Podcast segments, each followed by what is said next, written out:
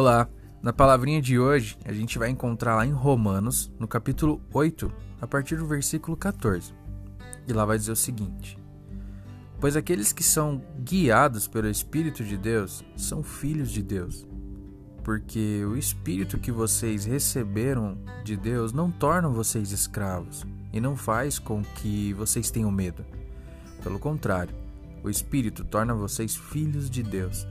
E o poder do Espírito dizemos com fervor a Deus: Pai, meu Pai.